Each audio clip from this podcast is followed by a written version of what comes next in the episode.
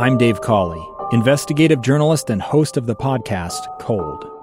In October of 1985, a woman named Sheree Warren left work at a busy Salt Lake City office. To meet her estranged husband at a downtown auto dealership. She never made it home.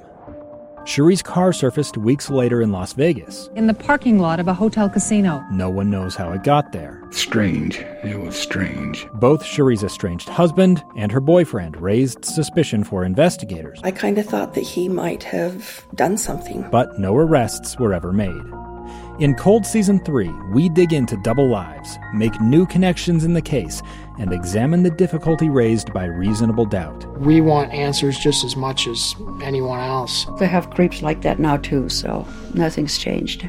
That's the new Cold Season 3 The Search for Sheree, now available anywhere you get your podcasts. Welcome back to Live Mic. I'm Lee Lonsberry. You heard it here first that Mayor Erin Mendenhall has announced the ending of the curfew in Salt Lake City, and that comes after she, uh, this according to her Twitter handle, has seen the respect that protesters have largely shown for one another, police, and the city. And that's an important point uh, that she makes there, and it's important that she vocalize it in this fashion. She has observed respect that the protesters have shown for one another, for police, and the city we very rapidly saw a change in the behavior on our streets from Saturday to Monday. Not exactly sure why uh, no one took to the streets on Sunday. I, I'm still baffled by that. But they took a break. Saturday night was a tough one. Uh, in fact, uh, Debbie Dujanovic and I were on these airwaves for hours upon hours reporting what we were witnessing taking place in the streets of Utah's capital city. And it was some heartbreaking stuff. And we've been over that uh, time and again. And in the fallout from that, there has been a little bit of back and forth back and forth between uh, the mayor's office, uh, the Fraternal Order Police, other individuals. And we've covered that on my radio program. We talked about some of the strong uh, language leveled against Erin Mendenhall, the mayor of Salt Lake City, by the Fraternal Order of Police, specifically Brent Jex, the president of the Utah FOP.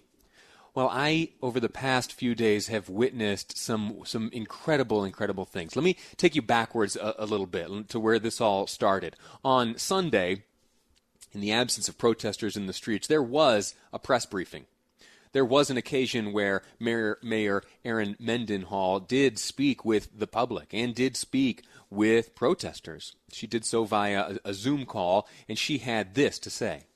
Following yesterday's events, I've asked Chief Brown for a thorough after action review of our police department's response to protesters. If you were downtown yesterday and you believe that there were any incidents of inappropriate use of force, I ask that you file a complaint you can do that through the web, email, phone, and the reports can be anonymous. There's no wrong way to make a complaint. Now, in fairness to the mayor, that was one portion, 23 seconds, in fact, of a much, much longer presentation where she talked about uh, various aspects of what had transpired Saturday night. And then when Monday morning rolled around, uh, Brent Jex, president of the Utah Fraternal Order of Police, had published a letter condemning the mayor demanding an apology, asserting that her request for those who participated in the violence uh, and the protests of Saturday night reach out and share instances, in their estimation, of abuse of power or any type of abuse at the hands of police officers, that she uh, would be welcoming of such information. Brent Jex, again president of the Utah Fraternal Order of Police took exception at that, and on David Dujanovic on Monday had this to say. She doesn't owe the FOP an apology. She owes the officers that were down there, she owes their families an apology for not prioritizing them over anarchists. That's where the apology needs to come from. And, and you know, we're willing to we're willing to move past it. Uh, there are bigger things at issue. We've uh, we've already had discussions with the NAACP on this whole issue. If she wants solutions, then we're there for solutions. If she wants headlines, then she's doing a great job on that herself. Now, that all transpired Saturday and Sunday and Monday. And I mentioned in the lead up to this segment that I am so proud of the leaders at so many various levels here in Utah for their ability to lead in a dynamic fashion. And by that, I mean that when faced with new circumstances, new understandings, added conversations and interactions, they are able to change their position. And to do so isn't to compromise your own pride. There is only pride in digging your heels in and standing put on your position, even when confronted with uh, conflicting evidences. Good reason to change your mind and change your attitude. And we have seen that on both the part of Mayor Erin Mendenhall, as well as Brent Jex, president of the Utah uh, Fraternal Order of Police. I want to share with you right now a letter which he has drafted subsequent to uh, his initial views in response to the actions and the comments made by Erin Mendenhall. It reads this way and is dated just yesterday. The Utah Fraternal Order of Police and its 4,000 members would like to publicly thank Mayor Mendenhall for her efforts the past 24 hours. A dialogue was established with her by our national trustee from Utah. Kevin Salmon, who was also injured during the riots Sunday night. In a show of good faith and leadership, Mayor Mendenhall reached out and apologized for the messaging and sought a working relationship with the Fraternal Order of Police. These are very trying times. I'm reading to you now from a letter drafted by Brent Jex, president of the Utah Fraternal Order of Police. In its second paragraph, it reads These are very trying times, the likes of which our state has not experienced before but will likely experience again. The need for those in leadership to seek answers to problems have never been higher.